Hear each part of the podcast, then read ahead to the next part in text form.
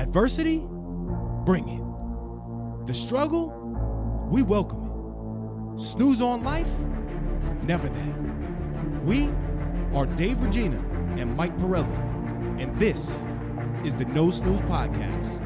Come on.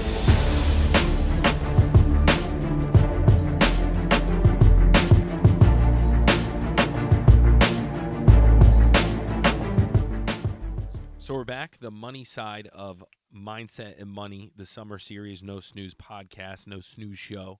Like, subscribe if you haven't already. Uh, let me disclose that this is not financial advice. I'm just the quote unquote money guy of the equation. Although some would argue I'm the body now after winning the bet. so today, uh, first episode, if you haven't listened, for the money side, we talked about keeping your overhead low, keeping your expenses low. And then the second one was uh, talking about creating income, trying to get, create, engage, and get a little gap so you can then go and invest. So, this third episode is logically about investment. Today, I'm going to talk about something that I'm very biased about and I think is my favorite vehicle for investment, which is real estate. Uh, I dabbled in a bunch of things, and I definitely still do, but real estate has been my North Star and I'm going to give you today the reasons why I love it as an investment. Uh, it's not for everybody. It's definitely more of an active investment. If you want to just have your money build in the background and build at a little slower of a pace, there are other things like stocks, uh, index funds, um, you know, savings accounts that you can try to build your wealth. I, on the other hand, am going a little more aggressive, and I like to be able to leverage my money and try to get control over a bigger asset with less money in. Uh, so that brings us to our first reason why why I love real estate, which is leverage. And there's going to be three. I don't do like you know nine points or twenty four points like my boy Dave over there. I like that he's not here. That I can talk a little bit, and he won't you know put me in a headlock. Um, so the first one is leverage. So leverage, the way I'm thinking about it, and I follow Alex Hormozi. If you don't, go check him out. He's incredible. A lot more successful than us. Uh, I, he's not a billionaire yet, but he's going to be. Uh, he explains leverage is basically the the the uh, space between uh, how much effort you put in and then your return, and that could be on time, cash, uh, whatever you you're looking for a return on. And the way I think about it is, I want to do I want to do the same action in the future, give the same effort or less, and get more of a return, right? So if you're increasing your uh, if you're staying at the same effort but your returns increasing, it's going to be exponential. So that's how I see leverage. Um, so leverage is number one, and leverage comes in all forms in real estate. It comes with time, comes with money. Uh, something I did a thought experiment. I was big into a VTI, which is an index fund, and I was looking at how much money would I need to create thousand dollars a month in uh, income, and I did some math, and it came out to like I don't know. I, I forget what it was, somewhere between 500 and 600,000 in that account. And that's money I would have to invest and not have access to. Then I looked at real estate and I was like, all right, how much money would I have to invest in an investment property to create cash flow of a rental of $1,000 a month? And I did some math and I did some assumptions. So it's not perfect, but it came out to like, you know, 10% of a six hundred thousand dollar, whatever it is, five hundred thousand uh, rental. So I could either put in six hundred thousand uh, and get a thousand a month, or I could put in you know whatever ten percent of six hundred thousand, which is sixty thousand, sixty thousand, and get so six hundred thousand versus sixty thousand. If I told you you give me sixty dollars and I'll give you a dollar back versus give me six dollars and I'll give you a dollar back, which one would you do? Okay, that's leverage.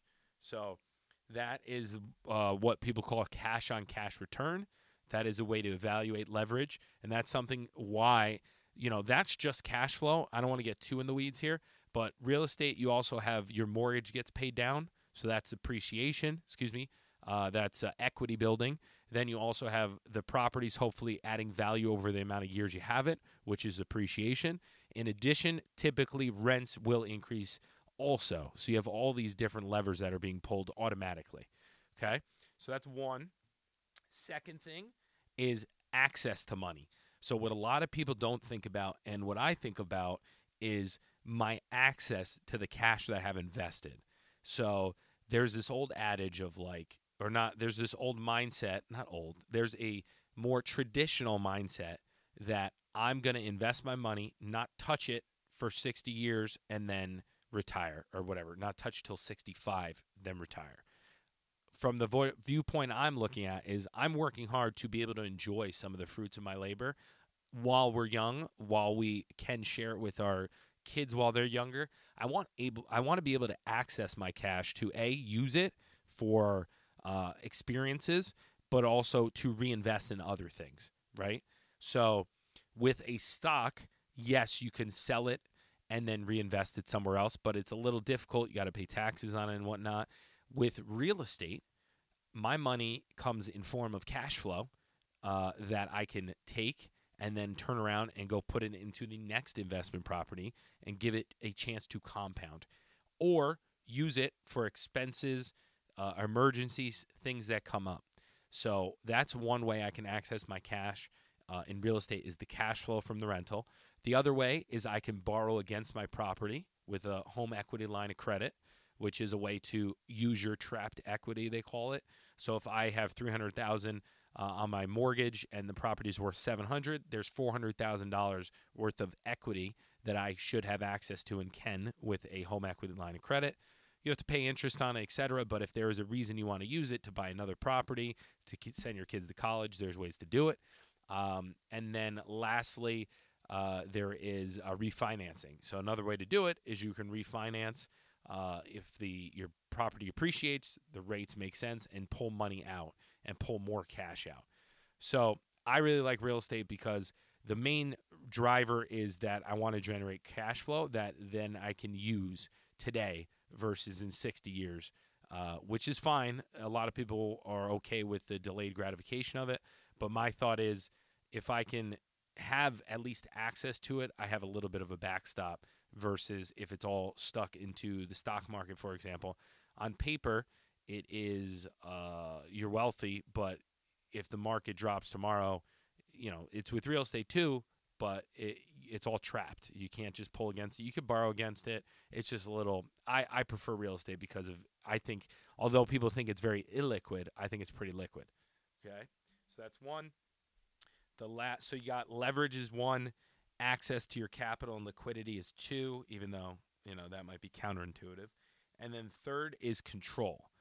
What I really like about real estate is you can't live in your stocks. You can't live in a savings account. I can live in my investment. I can repurpose it and rent it out as an Airbnb.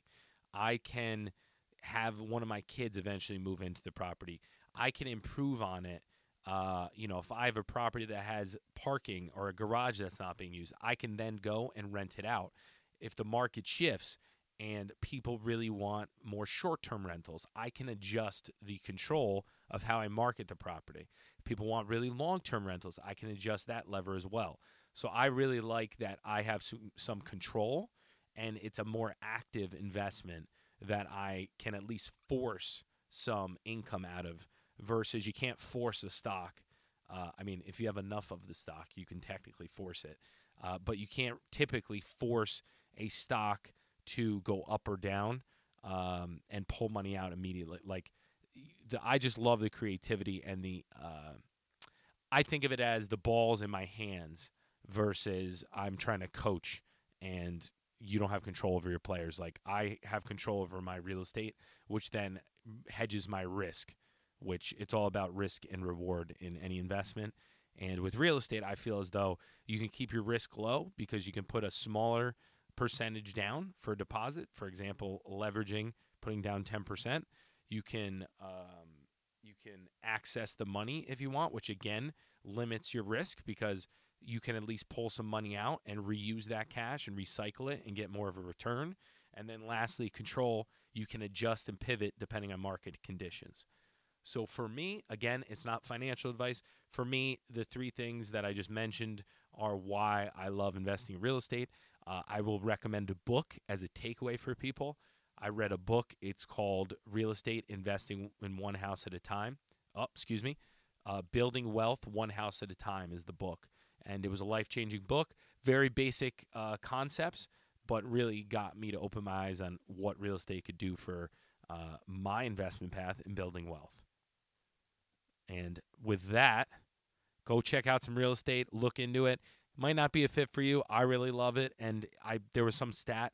Uh, there are more millionaires made for real estate than any other industry. Think about that. No Snooze Podcast signing off. Until next time, stop snoozing, get up, and get after it. That's a great title. You should keep that. That's another Effie in the books. Go follow us on Instagram and Facebook at No Snooze Podcast. Subscribe to our YouTube channel, No Snooze.